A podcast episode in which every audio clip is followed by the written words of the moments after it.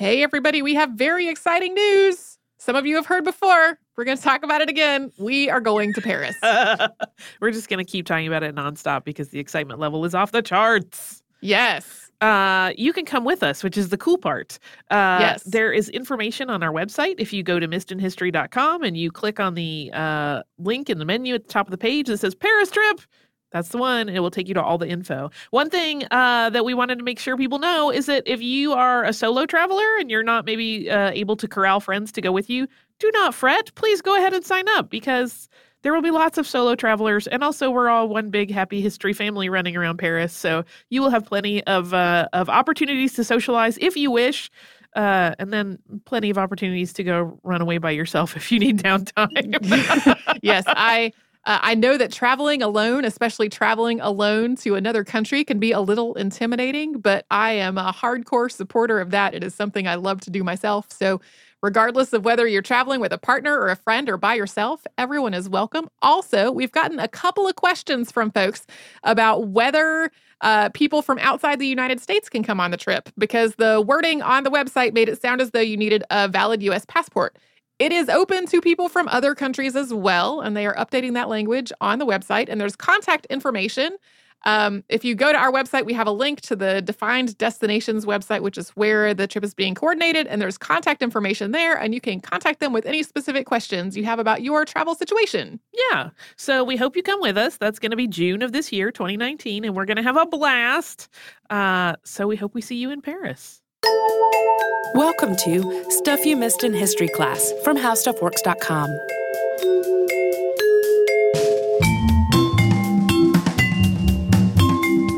Hello, and welcome to the podcast. I'm Tracy V. Wilson. And I'm Holly Fry.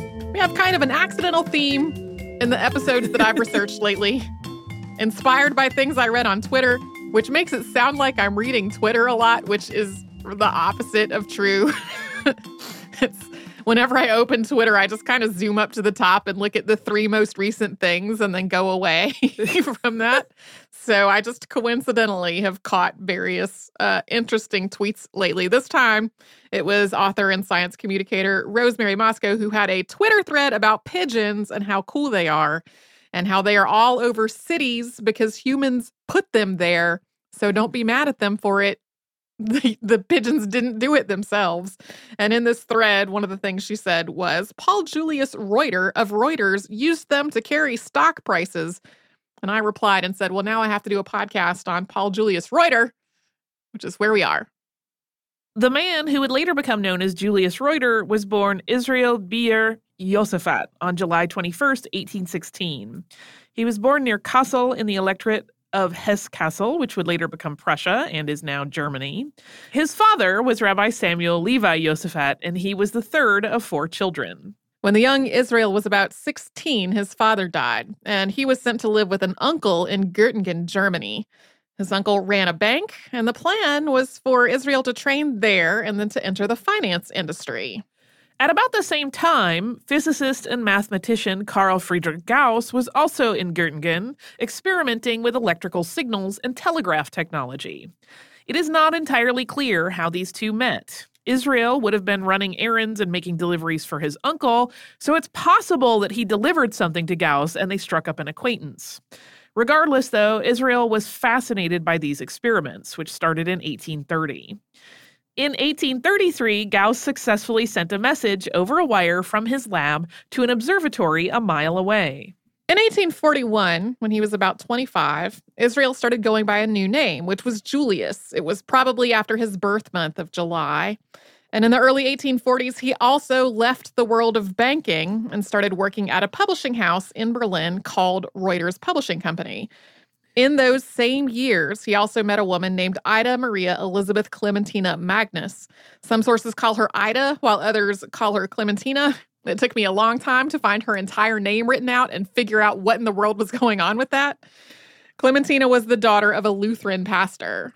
There are some sources that describe uh, the Magnus family as Jewish, but that seems to be an incorrect assumption based on the fact that their home was in Berlin's Jewish quarter. That would have been a logical place for Julius to stay after arriving in Berlin, though, so he and Clementina probably met simply because they were living in the same neighborhood. And the timeline on all of this is a little bit fuzzy. It's not clear precisely when Julius started going by that name or when he met Clementina, but in 1845, Reuters publishing house sent Julius to London to try to establish a branch there. London had a large enough German speaking population that it seemed like there might be a demand for German language books. So Julius and Clementina left Germany for England by ship, and they departed from Hamburg.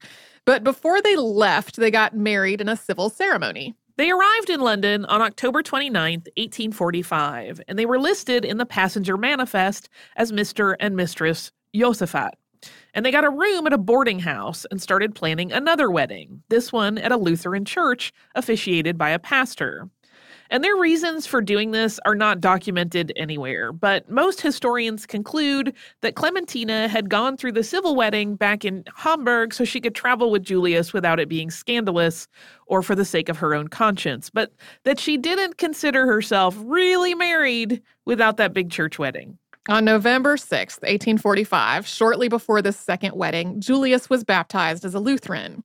And at his baptism, he took another name, which was Paul. And he also changed his surname from Josaphat to Reuter. Once again, there's no documentation of what led him to this name change, but it did mean that he was Herr Reuter of Reuters Publishing Company as he was trying to set up this London based branch of that company. Don't really know what his employer thought about the fact that he decided to do that. I imagine that uh, opened some doors for him that he might not have had access to otherwise. One would think. Maybe he was just being really, really wily in that move. We don't know. Uh, but the Sunday after the baptism, Julius and Clementina got married in a church ceremony. It still actually wasn't a very big affair. I referred to it as a big church wedding before, but it really wasn't. Uh, it was just the two of them with witnesses that were provided by the church. And then they started trying to build up their business and trying to start a family. In 1846, they had a daughter named Julie, although unfortunately she died while she was still a baby. By all accounts, Julius and Clementina were a really striking couple. He was short and had very dark hair, and she was very tall and blonde. And their marriage wasn't entirely conventional by the standards of the day. Clementina was intelligent and educated and really dedicated to her husband's success. So rather than being mostly a homemaker and a helpmate, she took a really active part in all of his various business ventures. Essentially, she worked as anything from an unpaid assistant to an unpaid partner, depending on exactly what was needed. But in spite of Clementina's help, Julius wasn't able to get the London branch of Reuters Publishing Company off the ground. It seems like there just was not as much demand for German books as they had anticipated. So soon the couple was back in Germany, living in Berlin, where Julius partnered with Josef Stargard to form another publishing house called Stargard and Reuter. This was, once again, not one of Julius's more successful ventures. Years later, Stargard accused Reuter of disappearing from the 1848 Leipzig Book Fair, taking all of the money from their sales with him. Reuter didn't admit any guilt in all this, but he did offer to repay the money, which some people interpreted as basically admitting he had done it, while others interpreted it as just him wanting the issue to be over with and having the money to do it that way. Yeah, that's what I call a buy your freedom situation. yeah. I want you to leave me alone about this. Here is some dollars. Uh, additionally, Reuter was publishing pamphlets that were, for the time, quite radical. They advocated democracy and progressive policies. This might not seem at all radical by today's standards, but a revolution swept through Germany in 1848 and 1849. It was driven by an economic depression that included high unemployment and food shortages peaceful protests failed to bring about any kind of change, and after King Louis Philippe was deposed in France, the situation in Germany progressed to food riots and other violence. Reuters' pamphlets and the demonstrators were on the same side. At first, it seemed as though this revolution was going to be successful, especially after a number of progressives were installed in the German government. But these changes did not last. And soon the progressives were once again out of favor. By 1849, conservatives would be back in control, and all of this together led the Reuters family to leave Germany again. They settled, this time, in Paris. In Paris, Reuter got a job at Havas News Agency working as a translator. Havas News Agency was founded by Charles Louis Havas, who was from a Sephardic Jewish family, and the agency translated and distributed news articles. They mainly used pigeons to distribute their work, although the agency was also starting to experiment with the telegraph. This combination of news and pigeons and the telegraph would set the stage for Reuter becoming a household name in the world of international news. We will get to that after a sponsor break.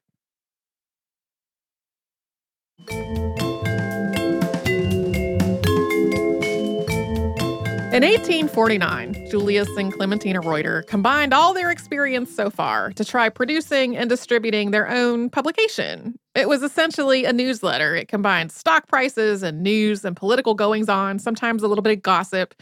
But they were, once again, not really able to get this off the ground. They just couldn't get enough subscribers to turn a profit. So when collectors came to seize their assets in 1849, they decided it was time to leave Paris. The next stop was Aachen, which is near the current border between Germany and Belgium. Aachen had come to prominence in the 8th and 9th centuries as the home of the Emperor Charlemagne. Later, it had become a thriving center of manuscript creation and publishing, and it was well situated to be an information hub. In the geography of the day, it was adjacent to Prussia, Holland, France, and Belgium, and that made it an easy connecting point for travel, trade, and information this trend in being sort of a connecting point for all these things continued into the 19th century as an international railway line made its way through Aachen. Then on October 1st, 1849, a new telegraph line opened which connected Aachen to Berlin. There was a separate line across the border in Belgium, and that line was a French Belgian line that ran from Paris to Brussels. So Aachen was on one side of this gap in the line. The gap stretched about 90 miles or 144 kilometers between Brussels and Aachen. So if somebody bridged that gap, they could connect Paris to Berlin along the telegraph line. And that someone, or really those someones, were Julius and Clementina Reuter, who bridged the gap in the line with pigeons. To be clear, they definitely were not the first people ever to send messages using pigeons. Pigeons are the oldest domesticated birds, and people have been using them for food, companionship, entertainment, and carrying messages all over the world for thousands of years. Pigeons and doves are in the same family, so some people note the first documented message sent by pigeon as that moment in the biblical book of Genesis when the dove returns to Noah carrying an olive branch after the great flood.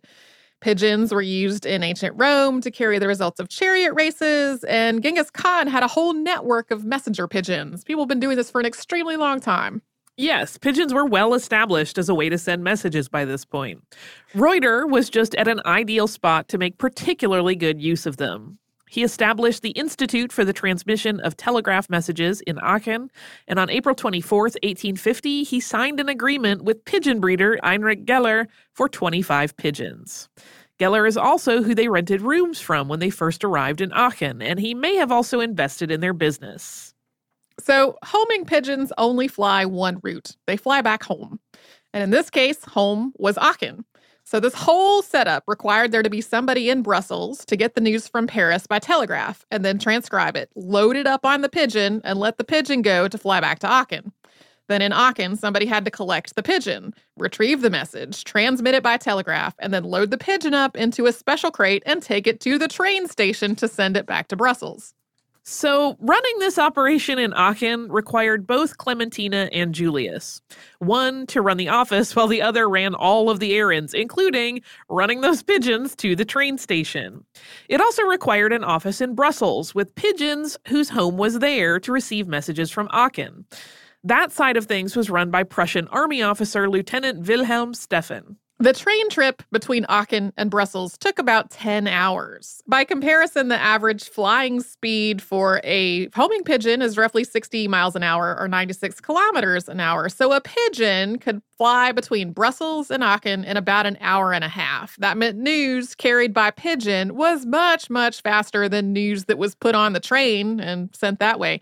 The train, though, was still necessary to get the birds back to their starting point. Julius Reuter was 34 when he started this venture, which focused on sending stock prices and other financial information. It was known as Mr. Reuter's Prices, and the birds were called the Pigeon Post. It was his first overall successful business, although it was really built on knowledge he'd been gathering since his teens. He had learned about banking from his uncle, about the Telegraph from Carl Gauss, about pigeons from his work with the Havas News Agency, and about writing and publishing from various other jobs along the way. Reuters' new business grew pretty quickly. On July 26, 1850, a little more than three months after they signed their first agreement, another agreement transferred all of Herr Geller's 200 pigeons over to Reuter. Reuter's success with the Pigeon Post wasn't just because of the ingenuity and hard work that he and Clementina put into all of this. Reuter was also starting to show some business savvy. In April of 1850, he got in touch with Rothschilds in London to sign an exclusive business deal, in which Reuter agreed to get London financial information only from Rothschilds, while Rothschilds got the Berlin and Vienna prices only from Reuter, with Reuter otherwise staying off of the London market. Today, this sort of collusion would be somewhere between frowned upon and outright illegal, depending on the industry and the location, but at the time, it was actually pretty normal. Yeah, it wouldn't necessarily be, be illegal to have uh, the exclusive agreement about who was providing stock prices and stuff. But when it came to the, and I also will not do business in London, like, Right. I will protect your monopoly there. Like, that's the part that today, not so much of a good business strategy in terms of ethics or the law, depending. Reuter only ran this pigeon post for about a year. A new branch of the telegraph line opened on October 2nd, 1850, connecting Aachen to the Belgian city of Verviers. The following March, another branch of the line connected Verviers to Ostend, and then Ostend connected to a Prussian telegraph network that ultimately got back to Berlin. So, as of March 15th, 1851, there was no longer a gap that needed to be closed in the telegraph network. Later that same month, the Reuters closed up shop in Aachen and they left. And this move was another major change for the Reuters, so we're going to take another pause here for a quick sponsor break.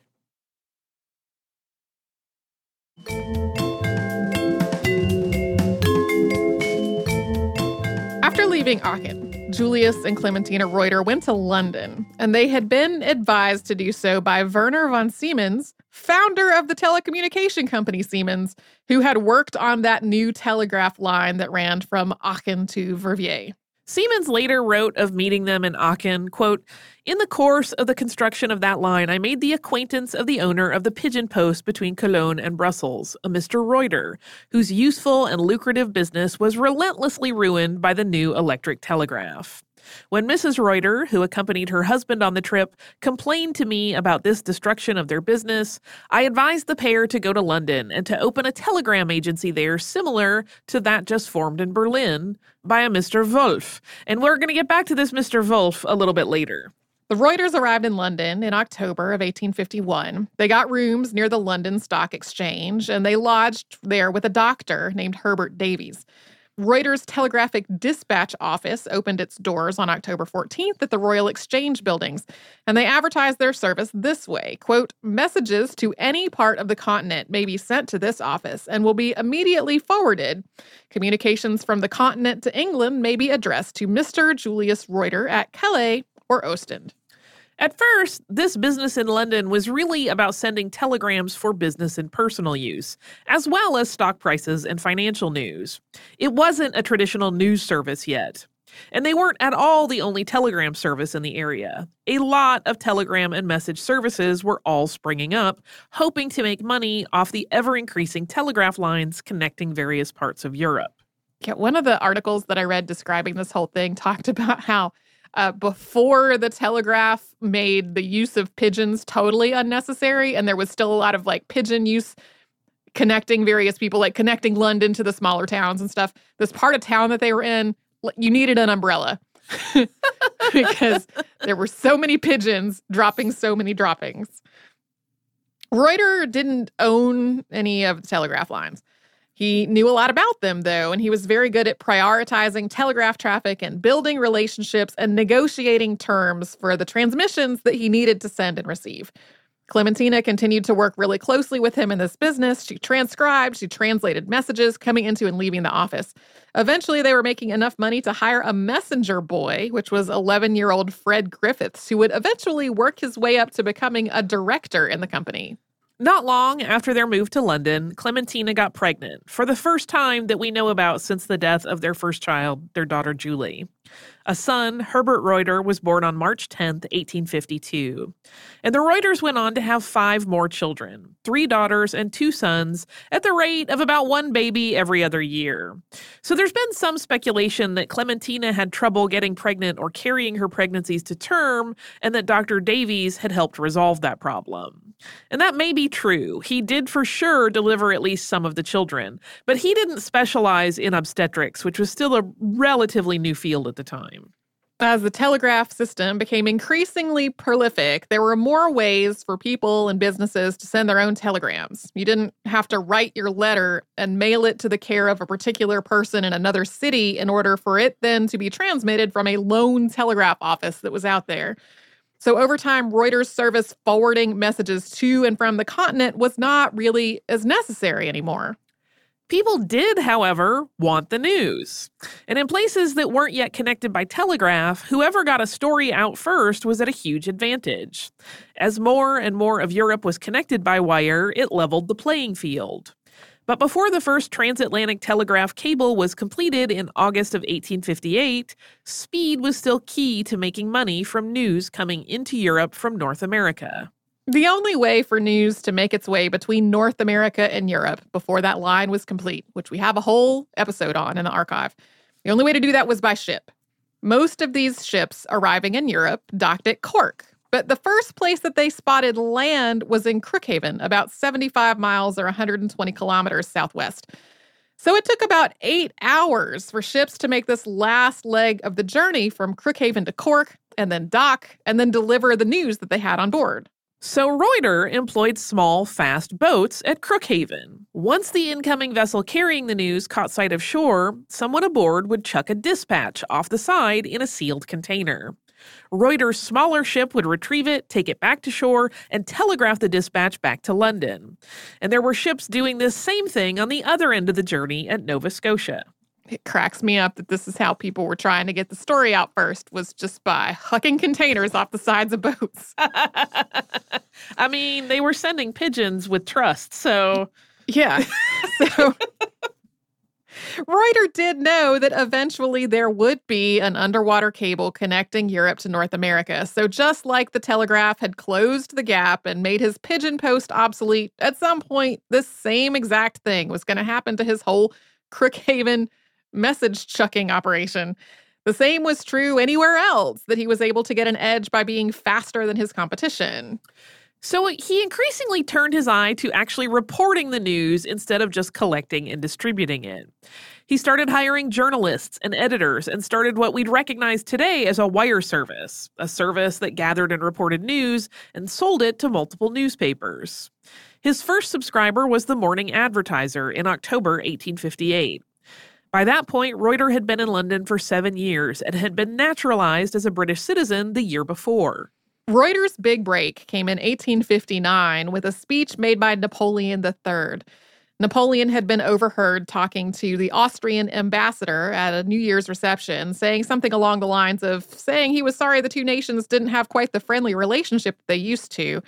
This made international news because it implied that France might be headed toward a war with Austria. The following February 7th, Napoleon III was scheduled to make a speech before the French Parliament, one that world leaders suspected would confirm France's intent to go to war.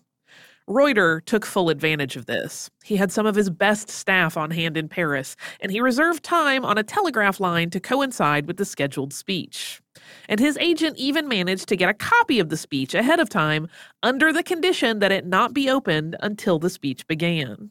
Very curious about how he did that, but I do not know the answer. It's basically like embargoes that still happen today. Yes. of you can have this information, but you can't publish your article until a certain time. However, though, regardless of by what means they had a copy of the speech, when Napoleon did start giving it, the French agent started transmitting the speech word for word to London, where it appeared in a special edition of the Times just a couple of hours after it had been delivered. The speech did indeed confirm that Napoleon would be going to war. This was part of what would come to be known as the Second Italian War of Independence. Plenty of other papers would report on this speech later, but the Times reported it first. This also meant that the newspapers that had been like, ah, don't really know why I should sign up for this whole Reuters news service, a bunch of them now got on board. And then once the war actually started, Reuters also had reporters embedded with the troops in Austria, France, and Italy. In 1865, Reuters was also the first in Europe to report the assassination of Abraham Lincoln. That same year, he established a news office in Alexandria. In 1868, Britain started nationalizing the telegraph service, which really affected Reuters' business and the news industry as a whole. Reuters, the London newspapers, and the regional newspapers known as the provincial press worked out kind of a complicated pricing scheme among themselves to make up for these changes in the telegraph system. In the process, the provincial papers formed the Press Association to give themselves collective bargaining power with Reuters. They also negotiated a whole deal in which Reuters had control of the London news market, but the Press Association had exclusive rights to Reuters news outside of London. The Press Association also agreed not to do international reporting, leaving that to Reuters agency. And this also contributed to Reuter trying to really diversify the businesses that he was in in the 1880s and 1890s because the nationalization of the telegraph and all the changes that then trickled down with all of this were eating into his profit margin. These kinds of negotiations were also happening internationally. By 1870, three primary wire services were reporting the news from three different parts of Europe.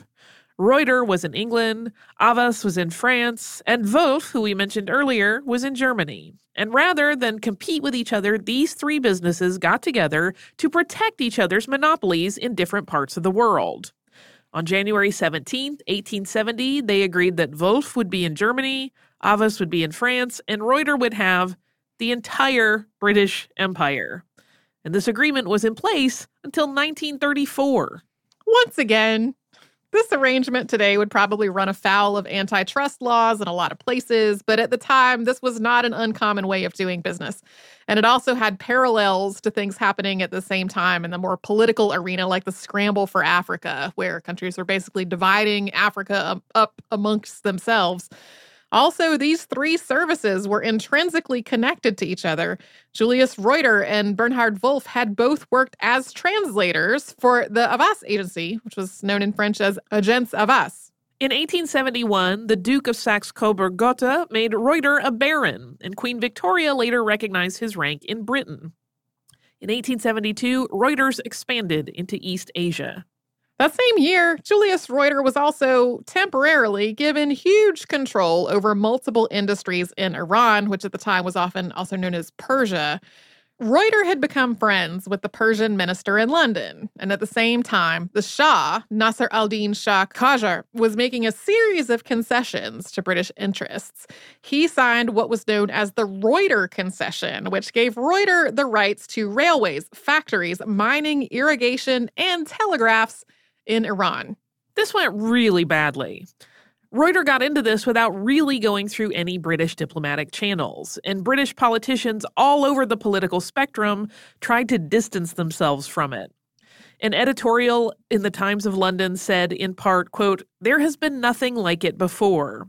The King of Kings abdicated the functions, if not the splendor, of royalty, and though still gorgeous and glittering, is unable to make a road, explore a mine, or irrigate the lands under his dominion.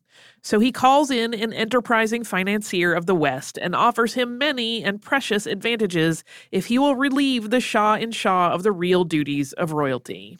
Meanwhile, Russia, which had been expanding into neighboring parts of the world, saw this whole thing as a huge threat and suspected that all those British officials who were distancing themselves from what Reuter had done were really just trying to cover up their own involvement in a British power grab. And the people of Iran were outraged that the Shah was making such huge concessions to British interests. The Shah reversed the concession after about a year, but Reuter still had interests in Iran. This revised agreement with the Shah established an imperial bank, and his son George became its president. The whole thing also set the stage for another concession of tobacco interests from Iran to Britain 20 years later, and that led to a huge uprising in Iran. The Reuters news organization kept expanding over the next decade, becoming known as the largest international news service in the world, although it was also criticized for unnecessarily graphic coverage, especially during wartime. Here's an example from an 1883 memo to correspondents written after Julius Reuter's retirement.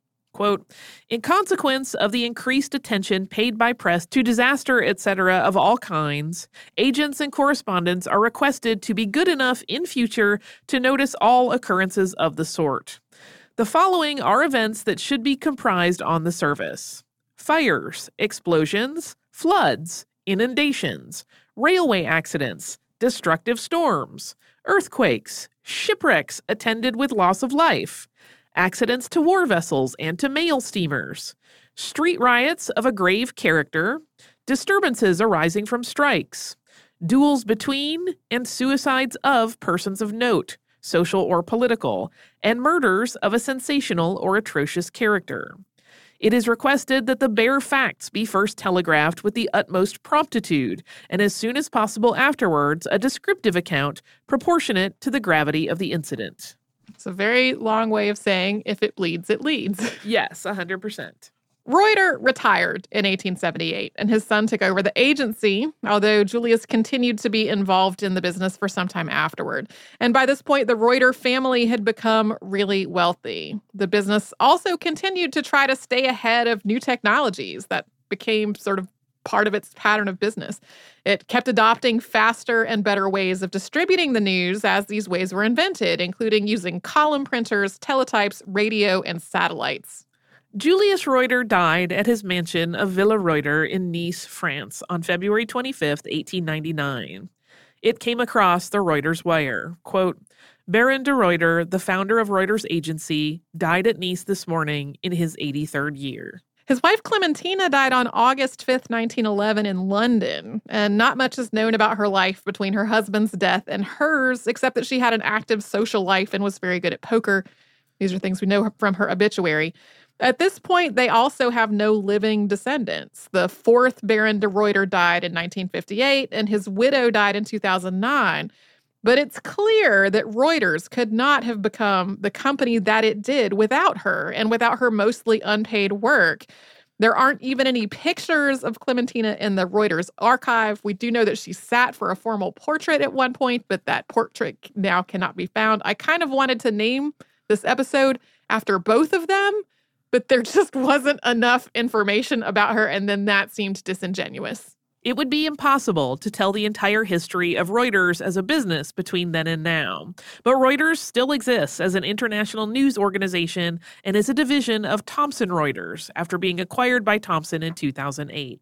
Agence Havas also became Agence France Presse, or AFP.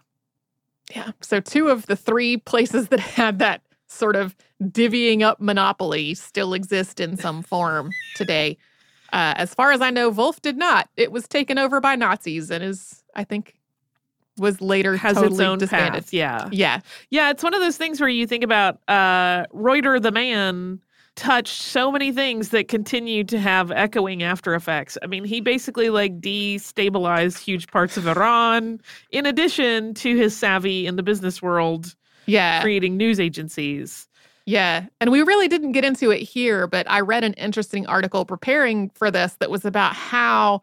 Um, not just international news agencies, but domestic news agencies have a huge effect on culture and on language. Because, like, I mean, you and I for years have used the Associated Press style guide um, as like that was has been like the go-to style guide at How Stuff Works, even though How Stuff Works has never been strictly a news reporting thing.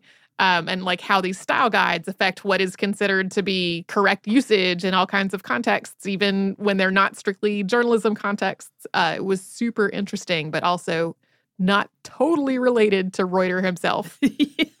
yeah. Yeah. Uh, yeah, he's at the the center of a lot of developments that uh, continue to reverberate. Do you have a little bit of listener mail? I do have listener mail. This is from Charles. And Charles says Dear Ms. Wilson and Ms. Fry, I enjoyed your two part podcast. That is the two part podcast on Sojourner Truth. As you are aware, the role of slavery pervaded all of colonial and early federal life. To this end, I'm sending a link to a Rutgers University magazine describing an internal investigation on the role of slavery at Queens College, which became Rutgers College. As expected, slavery played a role, as it did in most all early colleges. Note the founder's family owned Ms. Truth and her family. There is also recognition of the acquisition of Native American lands. Although I don't think we will have a Truth and Reconciliation Commission in my lifetime, I'm pleased to see some organizations are performing these discomforting activities on their own. Your work also helps make us address these truths. Kind regards, Charles. And he has a link to this article. Um, thank you, Charles, for sending this email. I did not know that there was any connection between the university and Sojourner Truth, but uh, I looked into it, and that is absolutely correct. The Hardenbergh family, who had been Sojourner Truth and her parents, like that whole family. I knew that they were a very big slave owning family in that part of New York. I had no idea that they were among the founders of that university. So thank you so much for sending us this uh, this email and this link, Charles. If you would like to write to us about this or any other podcast, we're at historypodcast at howstuffworks.com. We are also all over social media at Missed in History. You can come to our website, which is missedinhistory.com, where you'll find a searchable archive of all our episodes ever, as well as the show notes, which are the sources for all the episodes that Holly and I have worked on together. And you can subscribe to our podcast on Apple Podcasts, the iHeartRadio app, and wherever else you get your podcasts.